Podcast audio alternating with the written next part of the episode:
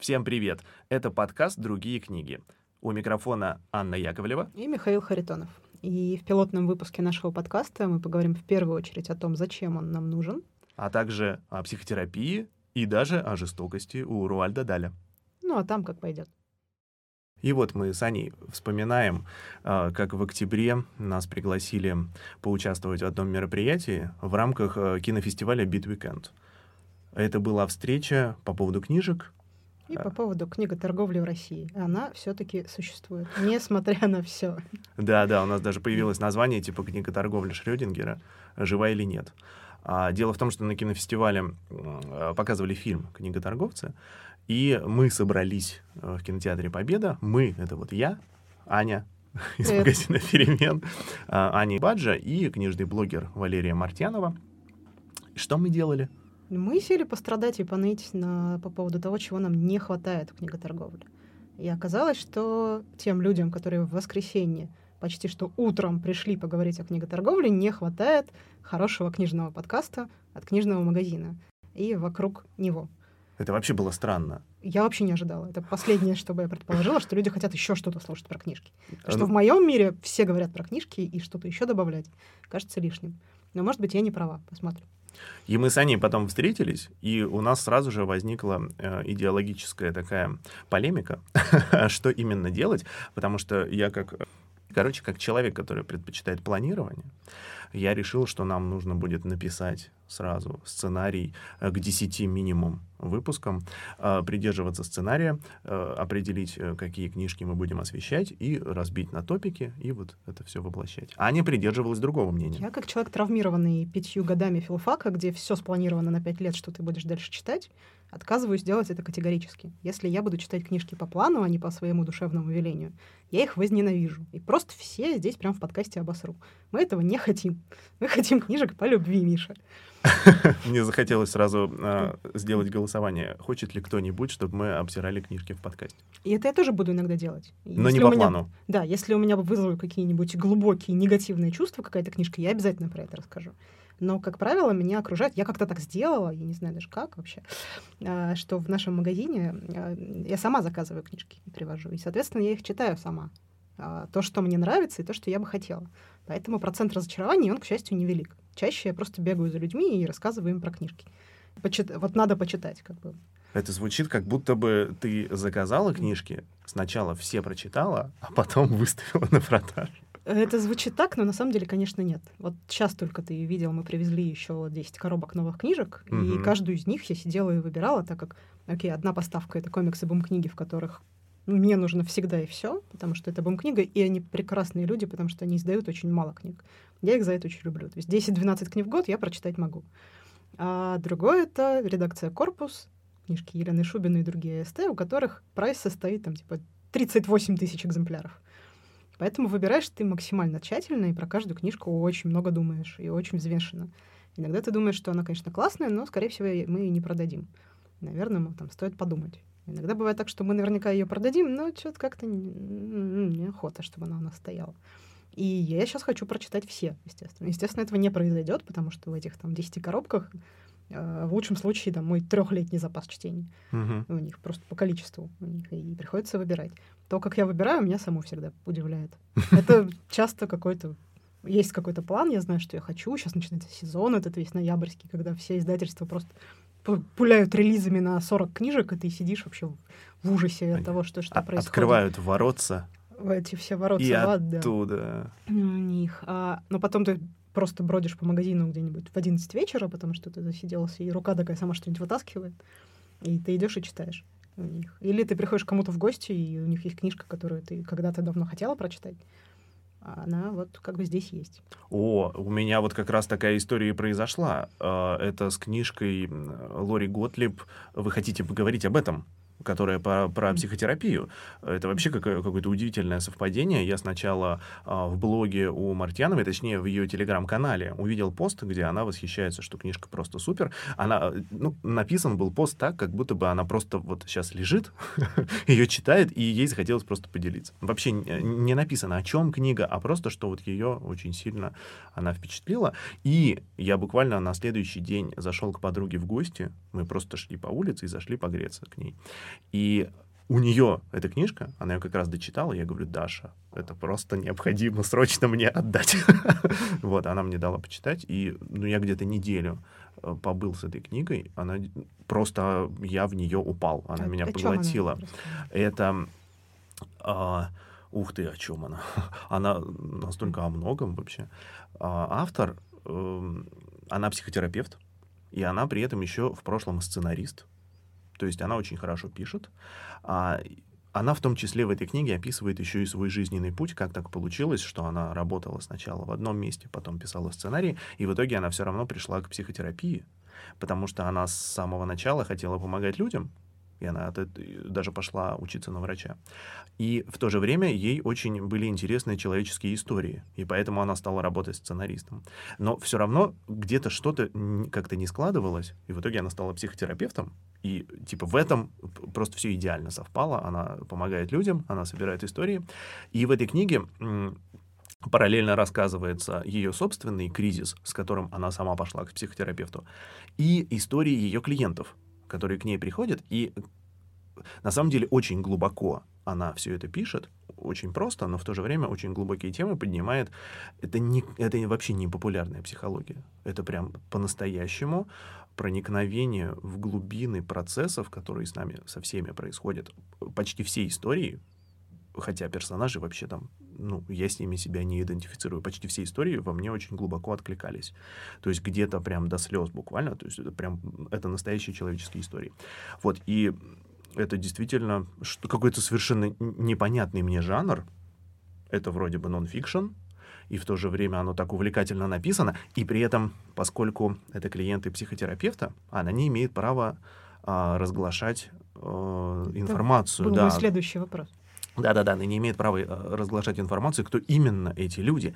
И поэтому читаешь вроде как бы про персонажей, потому что там есть, как в настоящей художественной литературе, да, персонажи все равно списаны из кого-то, но при этом они еще претерпели какие-то метаморфозы внутри автора, и то, как автор описывает их, это не то, какие это на самом деле люди. То есть это и нон-фикшн, и в то же время удивительно круто написанная художественная проза, потому что она все-таки про персонажей.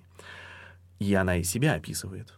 Короче, это удивительно круто. Как заявка на какой-то очень кайфовый сериал, в котором есть одна сквозная линия психотерапевта, да, и его персонажа. А ты читал «Спаситель и сын»? Нет, это я уже не слышал вообще даже такого названия. Это Мариотт Мюрай, уже 5 книжек. Это сериал.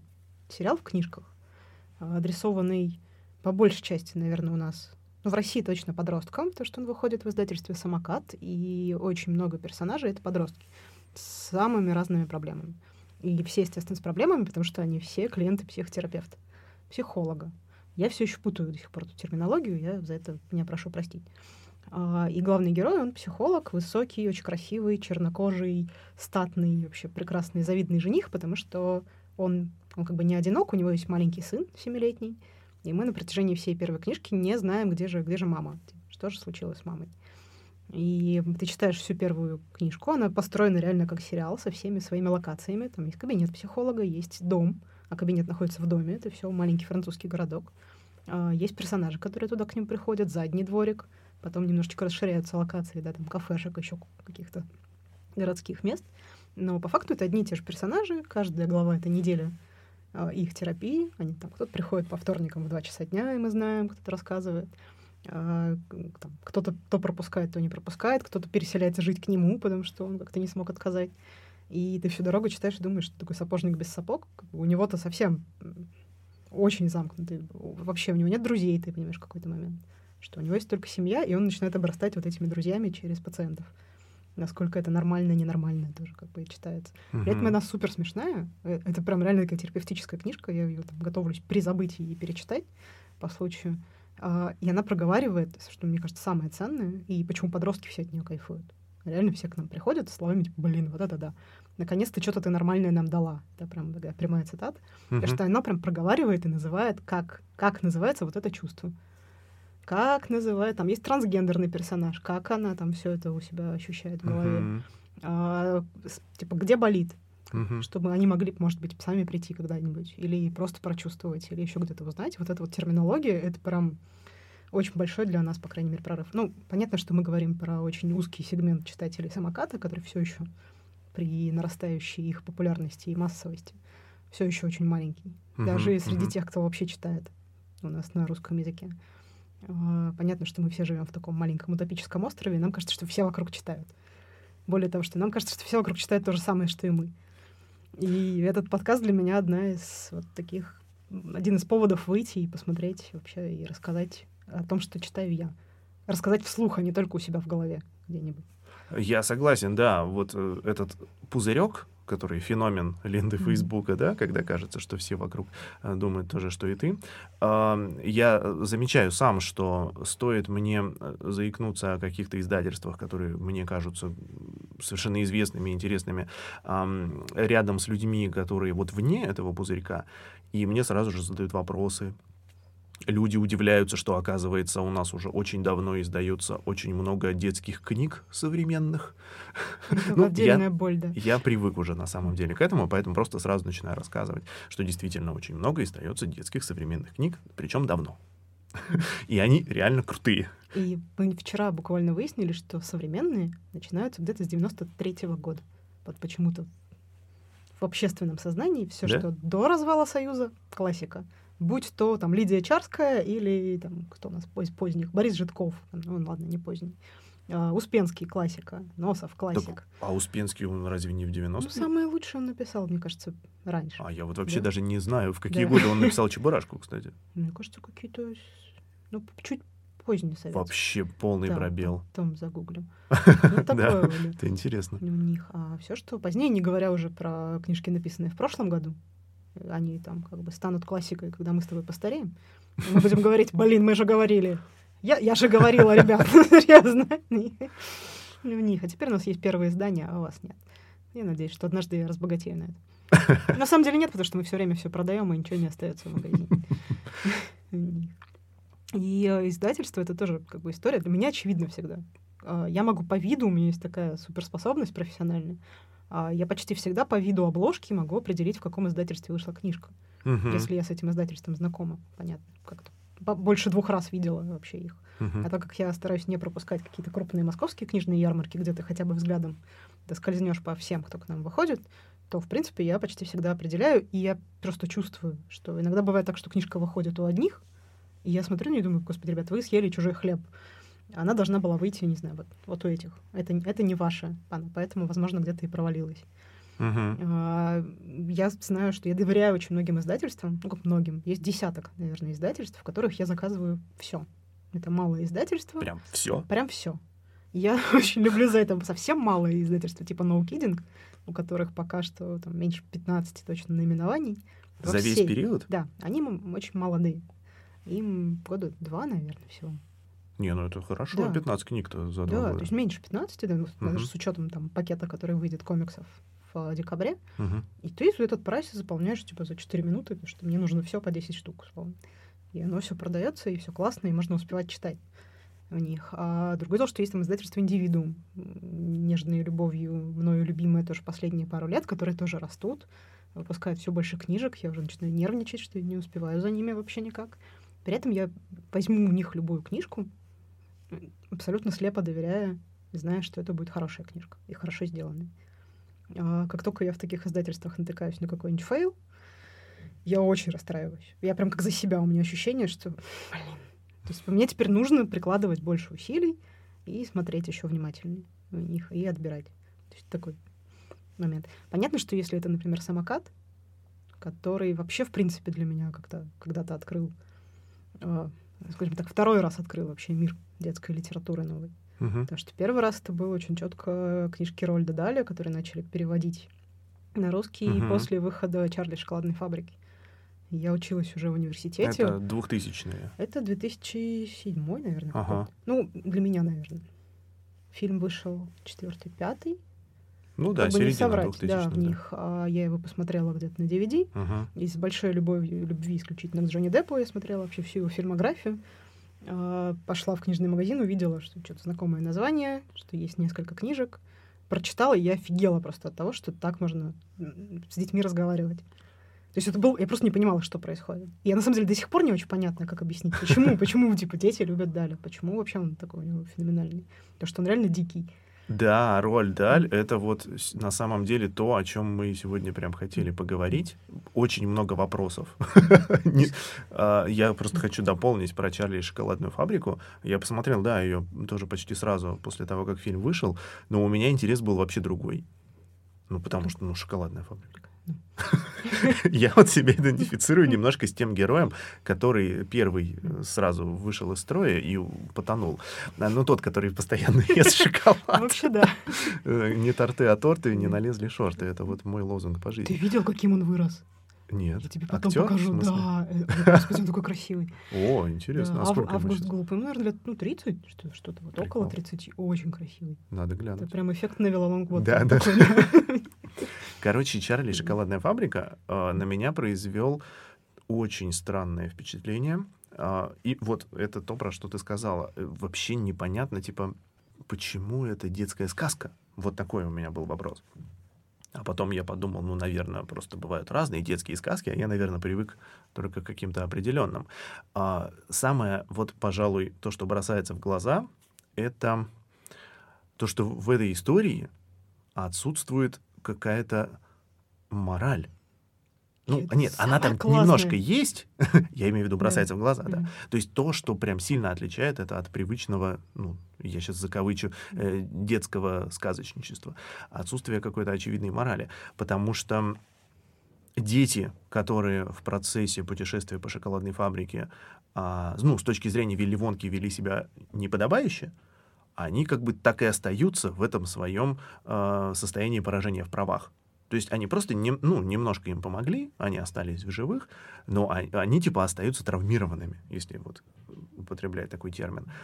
И на самом деле мальчик, который Чарли, он тоже в итоге разочаровывается в Вилли Вонке, и, в общем-то, практически их путешествие заканчивается какой-то просто трагедией для всех. И Вилли Вонка разочаровывается в Чарли, потому что он-то думал, что все сейчас будет так, как...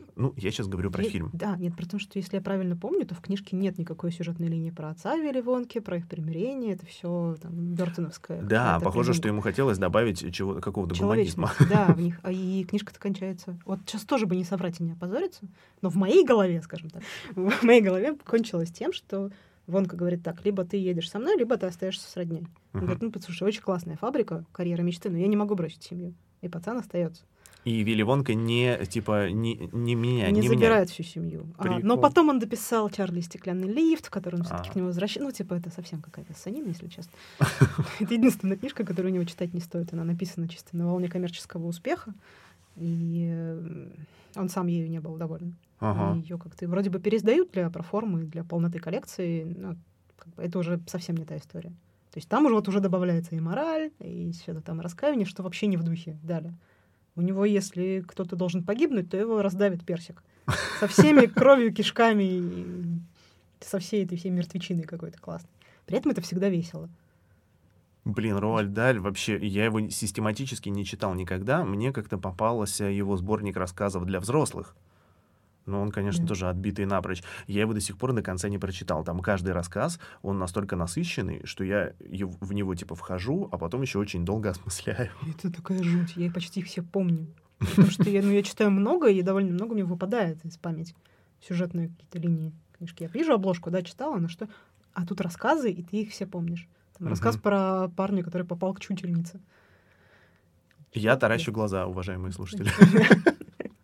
И когда ты к середине книги вдруг понимаешь, что парень тоже, простите за спойлер, слушайте, старая книжка, тоже станет чучелом, в конце концов. Ой-ой-ой. И это все.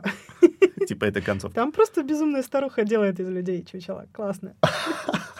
Слушай, шикарный есть у него рассказ, он как раз про книготорговлю. Ты, наверное, его помнишь. Он так и называется? У меня есть сборник рассказов, который так и называется. Я не помню, как он называется. Там про пару, таких уже, по-моему, пожилых мужчину и женщину, которые держат, книжную лавку, но при этом они так ее странно держат, что там что угодно можно украсть. В общем, им как будто бы плевать на их бизнес. И в процессе мы понимаем, что они очень богаты, потому что они едут на шикарный курорт, они, в общем-то, тратят деньги, не задумываясь, и планируют еще заработок. И в течение, вот пока читаешь рассказ, непонятно, чем они именно зарабатывают. Интрига так держится суперкачественно. Часто так про книгу торговцев думают. И в конце выясняется, что у них есть четкий план. Они выясняют из знатных семей, кто вот недавно потерял, значит, кормильца, какая дама знатная овдовела, они читают газеты, и как только она похоронила своего мужа, эта знатная дама, они отправляют ей письмо, оформленное, значит, на официальном бланке: уважаемая такая-то, ваш муж был секретным, значит, клиентом нашего книжного магазина, и из-за его скоропостижной смерти он не успел, значит, оплатить вот такие-то книги. И дальше пишут список книг максимально неприличных. Вот там, до меня, когда я дочитал до этого списка, даже у меня немножко ушки закраснелись. Ну, то есть там прям откровенная порнуха и чернуха. Вот такие книги. И они, естественно, психологический эффект, что дама вряд ли будет разбираться, ей проще просто заплатить. Ну, там подбирается такая сумма, чтобы она просто заплатила и забыла об этом. И они на этом реально зарабатывают кучу бабок. Классная схема. И рассказ заканчивается тем, что они все-таки попадают на то, на что должны были попасть. Приходит дама, спрашивает у них, они ли действительно отправляли это письмо, они подтверждают, что они, и она говорит: ну, наверное, вы ошиблись. Мой муж был слепой. И, в общем-то, входит Скотланд-Ярд, и их вяжут. Вот такая вот. У него же есть еще такая повесть, скорее даже не рассказ, еще не роман, «Мой дядюшка Освальд». И несколько раз я так останавливала, даже кто-то там говорил: ладно, не будем брать. Люди читали своим детям, дети читали Роальда Даля, сказки, потом они видят: ой, «Мой дядюшка Освальд», наверное, это какая-то новая сказочка Даля. А это такая порнуха. То есть это прям порно-роман про путешествие во времени, насколько я помню. Там дамочка с мужем или кто-то уже давно читала. Я помню какие-то яркие картинки в моей голове, конечно. В юности особенно впечатляет. Они перемещаются во времени и собирают сперму известных людей. Черчилля, Чаплина, там кого-то еще, чтобы родить от них детей. Чтобы продлить их. Да, то есть у них такая какая-то благая цель. Идея вообще научная, очень... Да. Но описано это все супер детально. Там и Фрейд, и все остальные. Кто-то может, кто-то не может. Там во всех позах, все что угодно.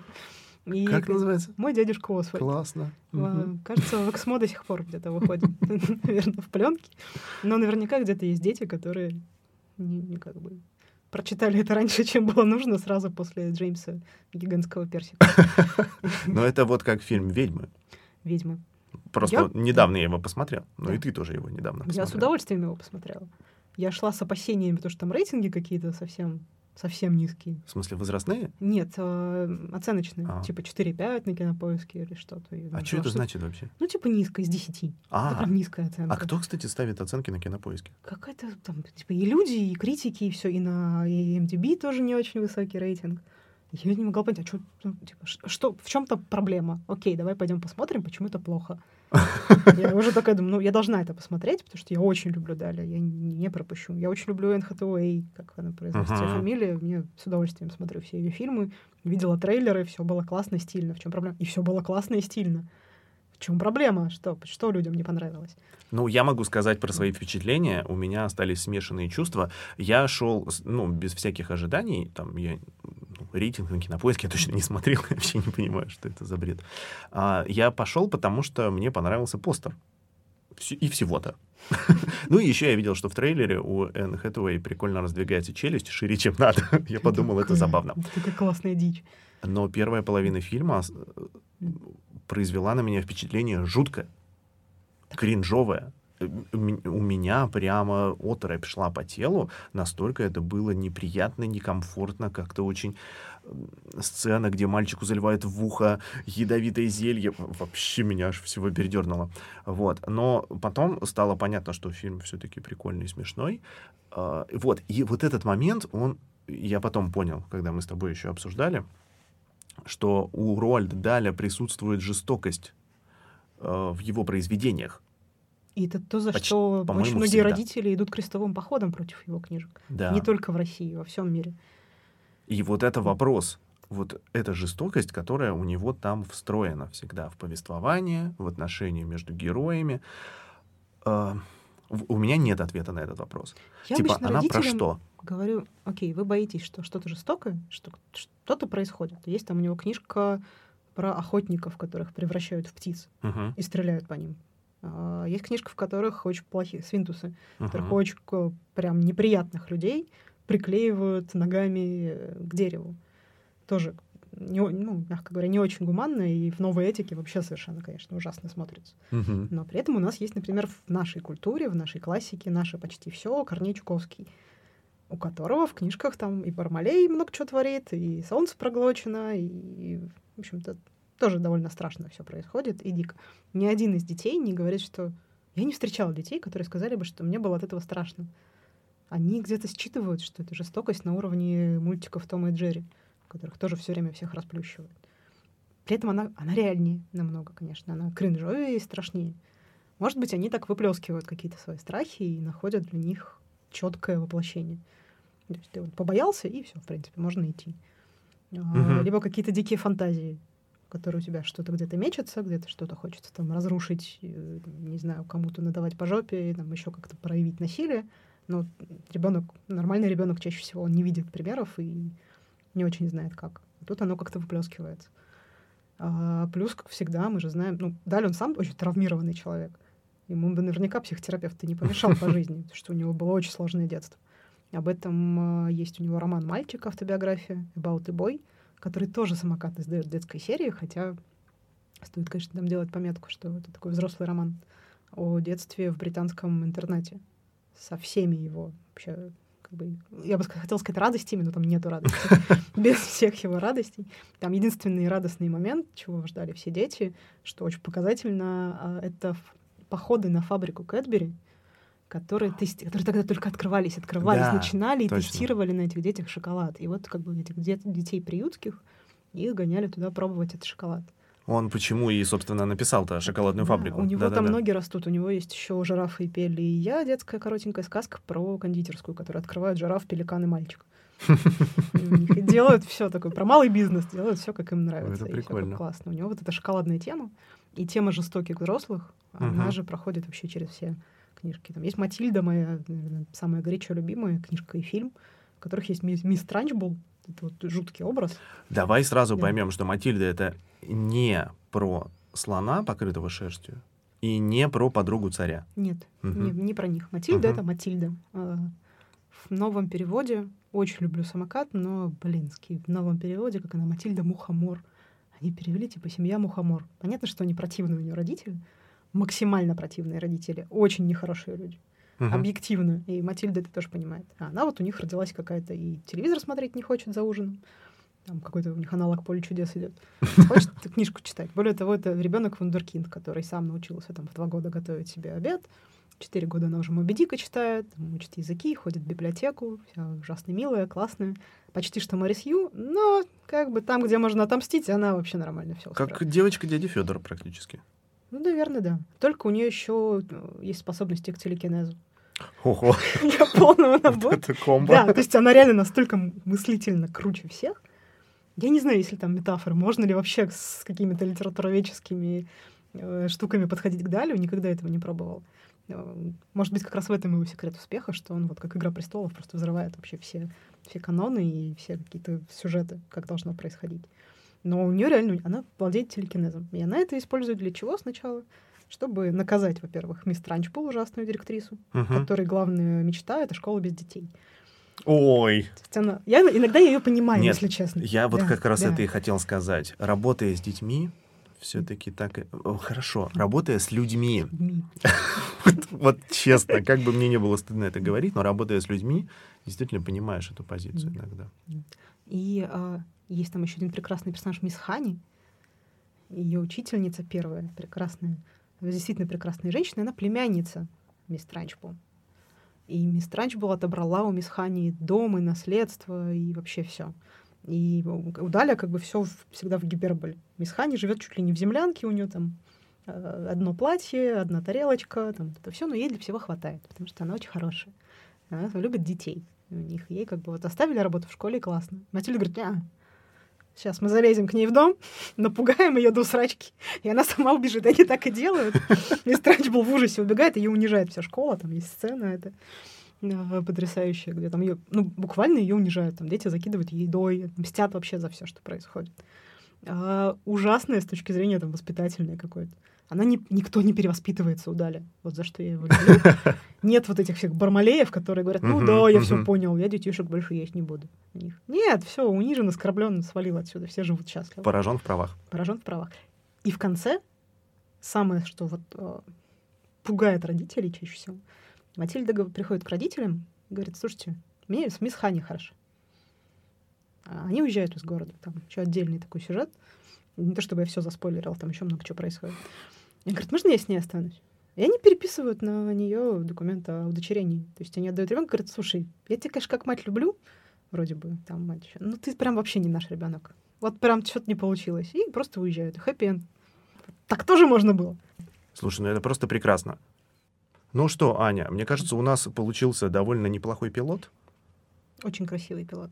Я вообще очень люблю пилотов. Да. В общем-то, до следующей недели. И сейчас мы перейдем к нашему сюрпризному чтению. И концовка подкаста — это будет кусочек из Роальда Даля. Они расстались на улице перед гостиницей. Мистер Ботибл поймал такси и вернулся домой. Он открыл парадную дверь, прошел в гостиную, включил приемник, уселся в большое кожаное кресло и прикрыл глаза. Он не то чтобы чувствовал себя пьяным, но в ушах у него звенело, а мысли приходили и исчезали быстрее обычного. «Слишком много выпито вина», — сказал он себе. «Я посижу тут, послушаю музыку и, наверное, усну, и мне наверняка будет лучше». По радио передавали симфоническую музыку. Мистер Ботибл часто ходил на концерты и без труда узнал одну из бетховенских симфоний.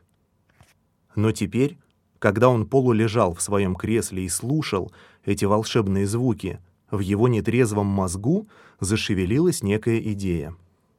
Это не было сном, потому что он не спал. Это была ясная, сознательная мысль, и она состояла в следующем. Создатель этой музыки — я. Я — великий композитор. Это премьерное исполнение моей новой симфонии. Огромный зал битком набит народом. Критики, музыканты и просто любители музыки съехались сюда со всей страны. А я стою перед оркестром и дирижирую. Мистер Ботибл буквально видел, как это происходит. Он стоял на подиуме во фраке, а перед ним располагался оркестр. Скрипки слева, виолончели впереди, альты справа, а за ними духовые, фаготы, тарелки и барабаны. Музыканты следят за каждым движением его палочки с огромным, почти фанатичным почтением.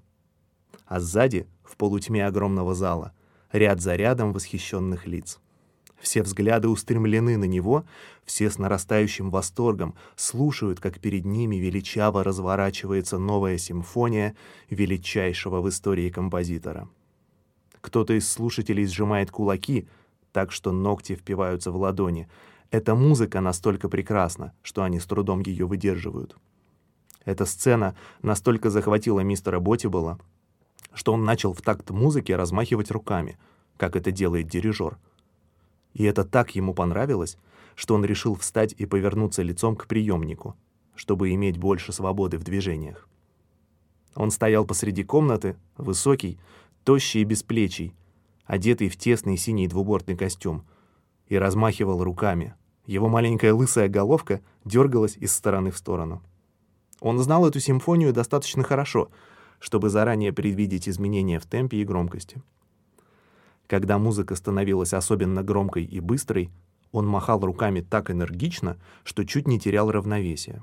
Когда же она звучала приглушенно, он наклонялся вперед, чтобы успокоить оркестрантов мягкими движениями вытянутых рук.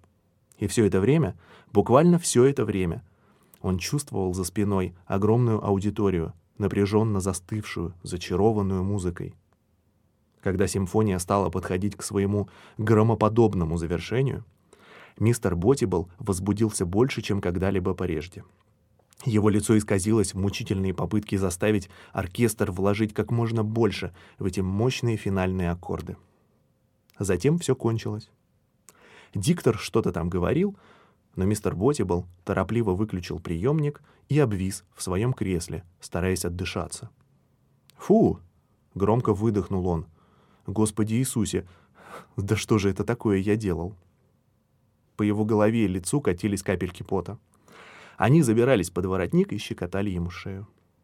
Мистер Ботибл достал носовой платок, вытер пот и несколько минут лежал, стараясь отдышаться, совершенно вымотанный, но при этом радостно возбужденный. «Да, скажу я вам», — сказал он вслух. «Вот это было удовольствие. Такого удовольствия я не испытывал еще ни разу в жизни. Это было просто здорово. Действительно здорово». Почти сразу он начал думать, а не сделать ли так еще раз.